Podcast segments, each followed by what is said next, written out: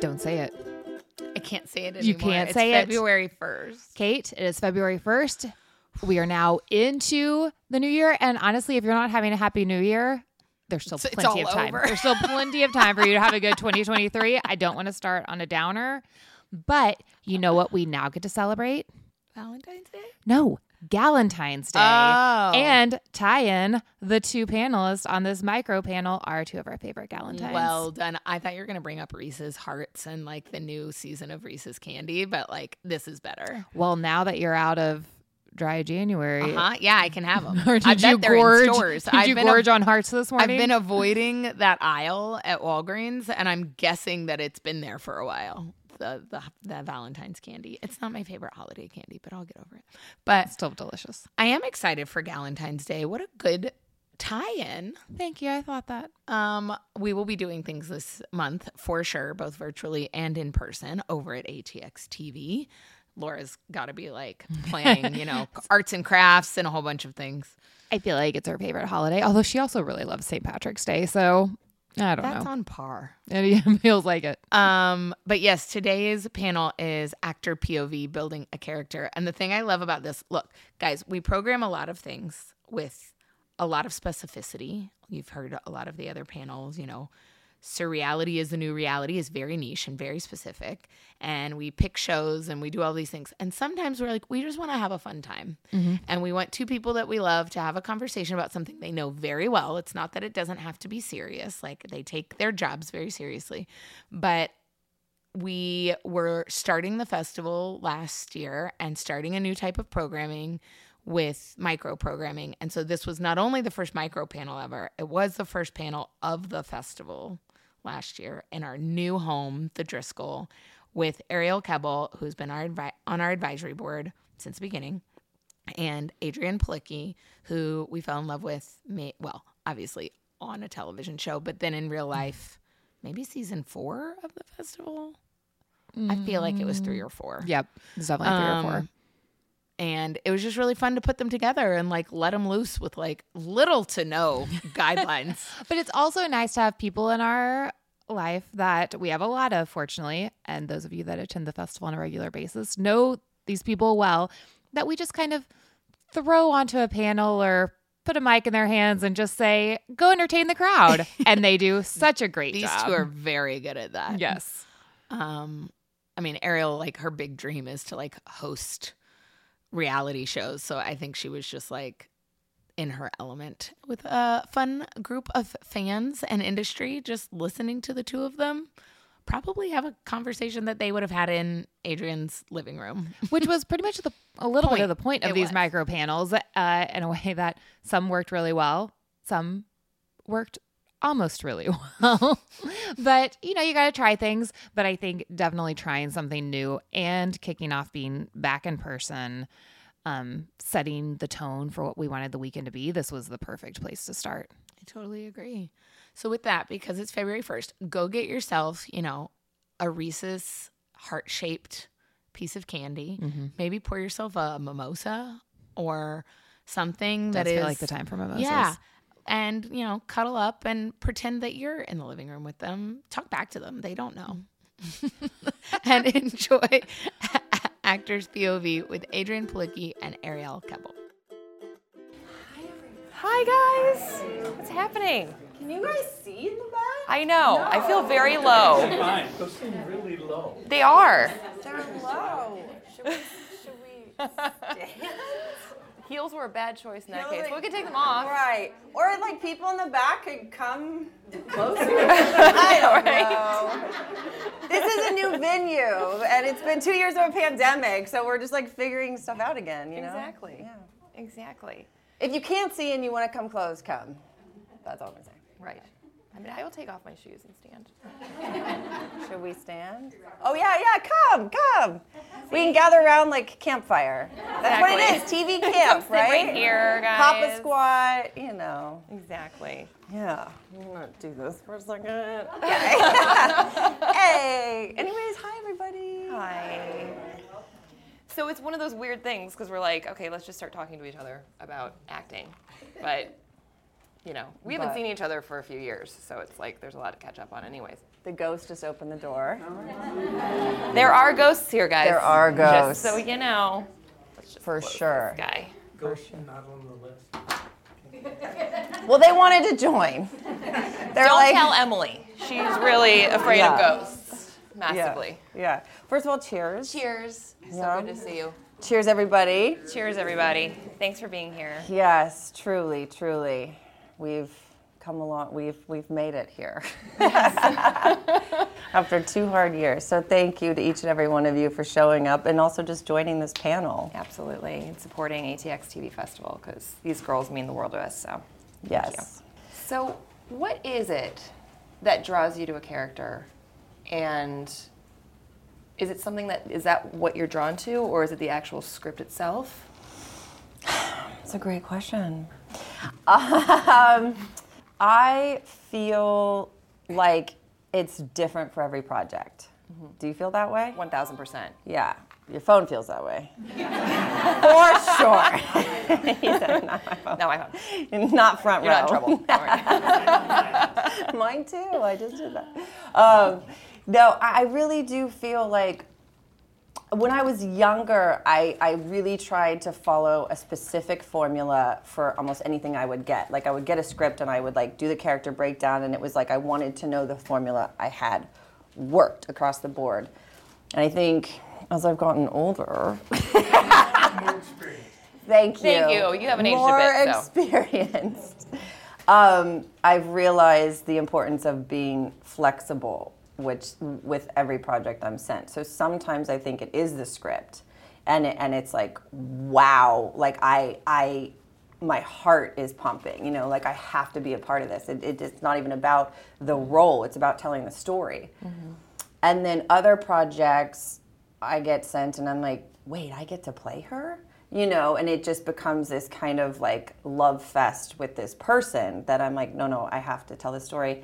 And I found recently that it's that way even with auditions, because the time is so weird now, and we're doing things on tape, and that I've really... I kind of love that. Yeah. You would do it 50 times and send in the best version, you know what I mean? Yeah. Yeah, there's like not in-person auditions right now. So I found that it almost feels like I'm playing, it's almost like a day of theater or something, because I'm at home and doing it and doing take after take, where it's like I almost feel a more personal connection to the character even just on an audition. Which it makes it really hard if you don't get it, but I was also like, I got to play, you know? Yes. What about you? I weirdly had the opposite experience, because one of the first things I got to do was... That's the ghost. The ghost really does not want us in this room. I mean... No, the ghost is like, let me take it down a notch, lady. Is that the ghost? Okay. Yeah. Somebody leaned. I get it. Okay. Totally understand. We're still going to, for story's sake, we're going to say it's the ghost. Yes, exactly. Yeah. Exactly. Yeah. Friday Night Lights was one of the first things really big things that I did. And huge, by the way. Round of applause. Thank you. Still epic today. Thank you. Yeah. But it was hard to come back from that show, because Peter Berg really genuinely wanted us to improv and really wanted us to be a part of the character development. I mean, he even had dinner with all of us and Jason Kadams, and he was like, so you're going to be as equally important as this person over here is going to be equally important. Poor guy got so many phone calls from everybody being like, I think my character should do that, but I think my character should do that. It's amazing writers, but we had such a big part of creating those characters. There were no... Right. I never had a mark. It was like 3 cameras always. You'd end up looking into one because you never knew where they were. I mean, they were the true directors of the show. Wow. And, I mean, we'd wrap before lunch. Connie Kyle and I would be at Guero's having margaritas sometimes by like 3 o'clock in the afternoon. Wow. So then to go to another show after that was very difficult, because I'm like, wait, I have to stand where? And I have to do what? I have to relearn this shit. Like, not that that's bad, but it was genuinely like a new version, because I felt like I'd been in acting class for the last 3 years that I was on the show or whatever. Right. But, you know, I, like you, am drawn to scripts that I love, but when there's a great character, I love strong women. Yeah. And that's like the thing that I'm really, really driven toward. And you're really good at. Thank you. Yeah. Well, as are you. We're just going to just sit here and just love on each other the whole time. Exactly. But I know, so I worked with Peter Berg on Ballers, mm-hmm. and I also have a very, like, distinct audition experience with him. He was doing Hitch with Will Smith. I know, anyways. Yes, we're focusing on TV. Yes. But I remember in both the audition and then when I got to set on Ballers, it wasn't like going to your improv thing. I know what you're talking about because I remember watching him and just being like, in the audition, he was like, fuck the script, talk to me, you know? And he's like, just say whatever you want to say, you know? And I was just like, what? And it was an incredibly, like, inspiring experience because it was an audition, and that's very rare, I feel like, to have that kind of, like, energy. Yes. Mm-hmm. And then so I kind of knew what I was getting into. And then Ballers, I remember he was directing this episode and he was in it. And I just remember he threw his sides one day and it was everyone on set. It was like Dwayne and JD and Omar and Troy and everybody. And he's playing the coach and he's doing this cheers and he's just saying different riffs every single time. So nobody knows when to come in with their lines, and you know, and everyone's around. At one point he stands up on a fountain. I think he almost jumped in. I'm surprised he didn't. And yeah, or strip. Right. And we were all just like, okay, yeah. And I remember thinking, like, this is incredible to watch because he just played. He played all the time. And I think it was a really beautiful way of getting people out of their comfort zone on set, mm-hmm. to then play. It was cool. It's so true. I think there's something to be said about actor-directors. Because since he started off as an actor, there's such an availability to understand what we go through. Yes. And also wanting us to have a say and to play. I mean, it can turn into a brutal act, you know, our job sometimes, if you are in the wrong circumstances. And, you know, I think that that's really important when you have a leader like that who just wants to continue to make it fun. Yeah. Because it's fun for you, it's fun for the crew, it's fun for everybody watching. It's true. Yeah. You know? And it invigorates everybody, for sure. Do you guys have any questions? Yeah, does anybody have any questions? Okay, I have a question. So, because Lincoln... What a great show. Oh, thanks for watching. Wow. We only have one season. That's so kind. You and me both. Same. So was that the script or was that the character that drew you to? And then with 9-1-1, was that the script or the character? Guys, thanks for watching both. So Lincoln was an interesting combination because I was a fan of, it's based on The Bone Collector. And I was a fan of the books from Jeffrey Deaver because my dad and I, that was something we kind of bonded at. I know it's weird, I was like a kid and like, murder mysteries, yeah, Dad! Like, but that was, you know. So I remember getting the script and being like, oh my God, my dad would be so excited. And that excited me. And then I auditioned, I was in Canada away, so I was on tape, which was rare at the time. Most people were going in the room. And I didn't hear anything. And I was like, this is so weird. I feel so connected to this. Like, something's wrong, you know? And then I had to let it go. And a month and a half later, they hadn't found her. And I get a call, like, you're going in the next day. And I just was like, I knew it. Because sometimes you just know, and then other times you don't. And so I went in, and I remember leaving the room and saying to VJ Boyd, who will be here, he's doing Justified, a panel, I think it's Saturday, and Mark, they wrote it, and I remember saying to them, I don't know what will happen with this role, but I'm so grateful to be in the room, because that specific character, although the story excited me, Amelia, I felt, had her battle with mental health and her sister, and it just really touched a raw place in me, and I just felt so lucky I got to do it in the room.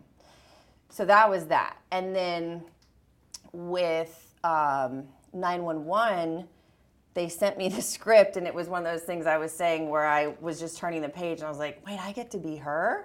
It was with her, I think it was more about the character than the the full story because it was my introduction to this show, and it was very much like an homage to Speed. Mm-hmm. And I was, again, it was a childhood thing. So I think there's a piece of, like, when you're sent a story and it pulls on the nostalgia of childhood in any way, right. There's an attachment. And so to like turn the page and be like, wait, I'm the character that gets to do what? And I jump on a truck and it's like Speed and then So that was really special to me. And then, you know, obviously Miss Angela and the entire cast, they're just fabulous. So that for me, that one grew into something even more special than I could have imagined. So yeah, awesome. Yes, and the hat. Yeah, I was curious to know. Both of you have done a lot of very physical roles, and I'd love to know more about how you prepare for the stunts, or if there was one aha moment where you felt like you really nailed it for a stunt sequence or things like that. Well, I love doing stunts. And, you know, everyone's different. So on G.I. Joe, when I worked with Dwayne, actually, you know, we had about a month and a half of training with Navy SEALs. For a month, we had about 8 hours of training a day, which would be with stunt people that we were, like, learning our things, gun training, clearing room training, then an actual trainer. It was exhausting. But also super fun. And on John Wick, I had 2 months of jiu-jitsu training. And that was super cool, but one of the hardest things I've ever done, especially because they're trying to give you all of the information at such a fast pace. So 4 hours a day of jiu-jitsu. Did you keep it up after? No, that was it.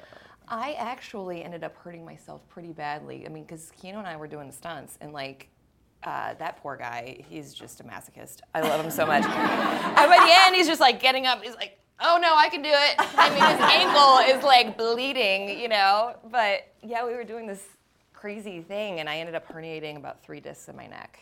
What? So, but I still can throw somebody over my shoulder. I believe that. So that's pretty cool. I believe that. Wait. This was during filming? This was at the tail end of filming. Did you finish? Could you finish? Yeah, yes. You could. Okay. I bared through it. Whoa. But it's part of, I mean, if you're going to do it, some people get hurt all the time, and if I'm an actor, so it's like, of course I'm going to get hurt. But that's kind of the excitement of it, too. And then you could say, that's me. Yeah. What about you? I do love doing my own stunts. For a long time I did.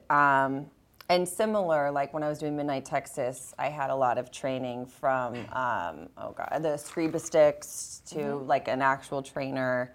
And I remember like I was so into doing my own stunts. We would film like 14-hour days, and then I'd go with a trainer at like 11 at night, and then go to bed at 1 and wake up at 5 and, you know, do it all over again. So I was like really committed. And then I also learned during that time, it was interesting because it was in New Mexico. And I had a lot of questions about gun safety on set.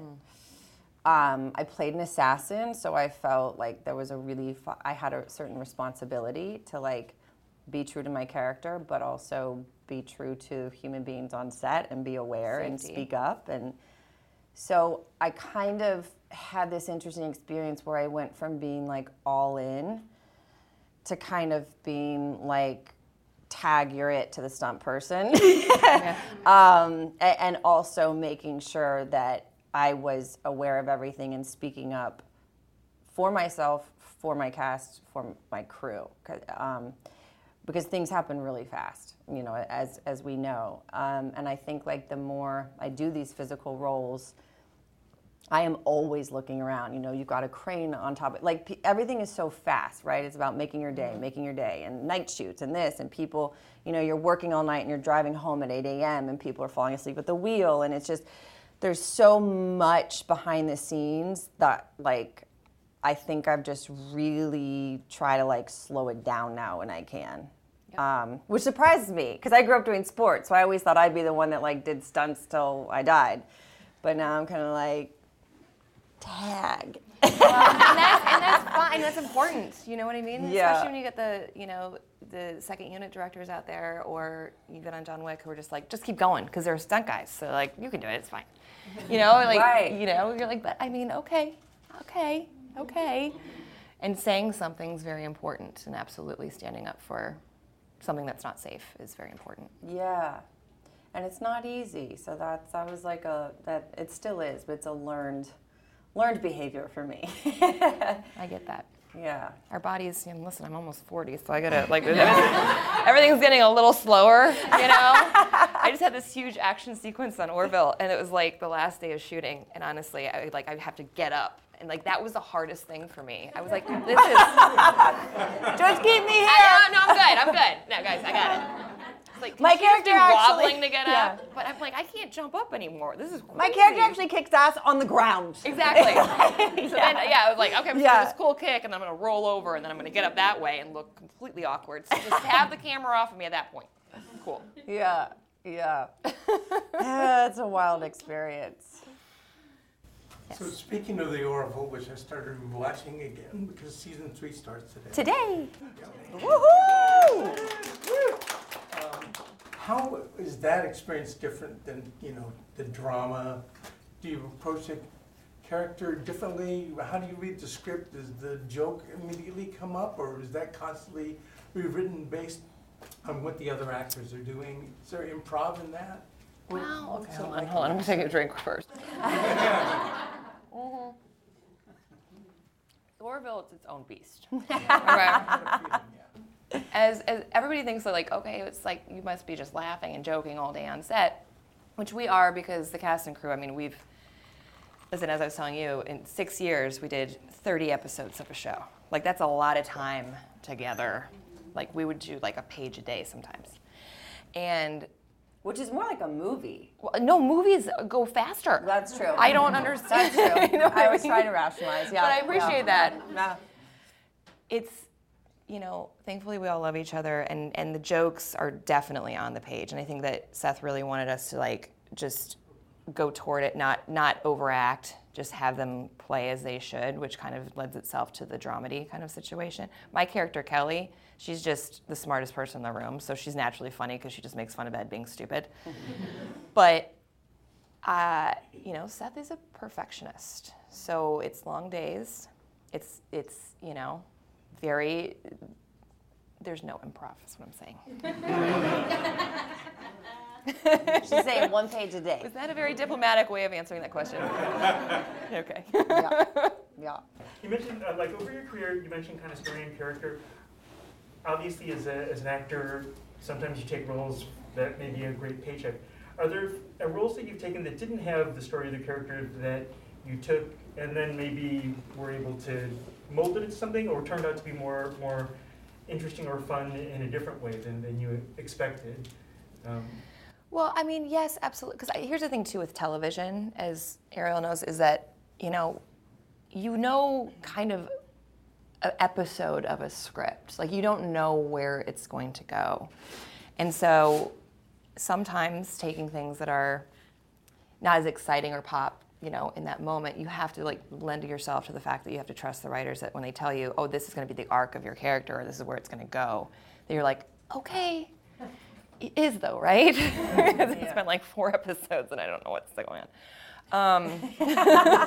But, yeah, it's an arc. It's a whole season. Yeah, don't rush it. It's fine. But yeah, you have to really just trust, I think, your instinct. And, I mean, hope for the best. And really, if you're lucky, you get to work with great people who can listen to you and you can have a collaboration with. So I don't know if that answered your question. Okay, good. Sorry. Good question. Yes? Any outside activities that, as time goes on, has affected, like, your process and what you end up doing, like writing No Angel, which is awesome. Thank you. I'm just curious, like, how that, and then just the pair of both of you, like, has there been anything, just as time has gone on, that didn't seem like it would, or made you look at it in a different perspective? Age. Yes, that's a perfect answer, by the way, age. Getting fucking old, man. Changes everything. No, I'm just kidding. What were you going to say? No, I was just saying, we have such little control as actors, because from the getting the audition to, you know, if we get the part, to when we're working, to anything, like we really have very little say in what we do, which is a very hard thing. Like that's why my house is pristine, because I'm like, I have to have control somewhere. But that's so funny. You know, I wasn't working for a period of time and I was really depressed, and I was actually randomly in an elevator with Henry Winkler.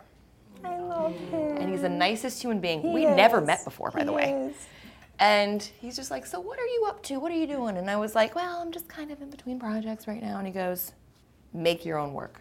He goes, that's the one thing I can tell you, make your own work. And I was like, those scripts that I've been thinking about in my head for years, I should probably just sit down and write them, right? You know, it's not that simple, but, you know, maybe like do it. And so I feel like having an outlet somewhere else, whether it's writing a comic book or writing a script that you're trying to get made or whatever, or producing, eventually I'd like to direct, I don't know about you, to like have, you know, your hand in all these other things. It's just going to allow our growth, and then in our future when maybe, you know, things start to sag, there's another world where you can have, you know, a place. Yeah, absolutely, absolutely. I was always interested in directing, and then during the pandemic, actually, it just kind of naturally came together. I'd had all these visions and things through the years, and I guess I just thought, like, oh, well, how do you start that? How do you, you know, whatever, all the questions. And then one of my dear friends, we decided to start a production company during the pandemic, which is so funny because I remember I called Betty Thomas, who is a legend and directed John Tucker and is part of the festival. And I told her, and I remember her going, Boopy, you started a production company during a pandemic? That's fucking stupid. I swear to God. And I was like, I love you, Betty. Will you support me? Thank you. So, but that's what happened. And so, you know, we've been working really hard, and we have 3 films in the mix right now. We just sold a project to Fox, actually. And congratulations. Thanks. Thanks, everybody. Awesome. We can talk about it soon. Not yet. Uh-huh. But it's been really exciting because it has been something I've thought about for years, but to actually be doing it and to actually have a glimpse behind the scenes now has already started to alter how I've already started reflecting on how I was on set and how I would view the producer or the director before and what I'm learning now. And it's just kind of, it's a really fascinating experience. Because, you know, we both started so young. Yeah. So, like, I moved to LA at 17, was been supporting myself ever since. So to finally be making the switch to the other side is like, it's a huge learning experience, but it's also really exciting. And so that's what I've been doing now, and then the next step is directing. So, yeah. It's so cool. Cheers to that. To sit down and think, like, you were 17, I was 18, and it's like literally this % of people make it in our industry. And cheers. Yeah. Here we are. Yeah. Oh, thank you guys. Thank you for everything. You have been listening to the TV Campfire Podcast, hosted by ATX TV co-founders Emily Gibson and Caitlin McFarland, and produced and edited by Sarah Light. This conversation was recorded live at ATX TV Festival Season 11 in Austin, Texas, between June 2nd and 5th, 2022. For more information on the festival and becoming an ATX TV member, follow us at ATX Festival or visit atxfestival.com.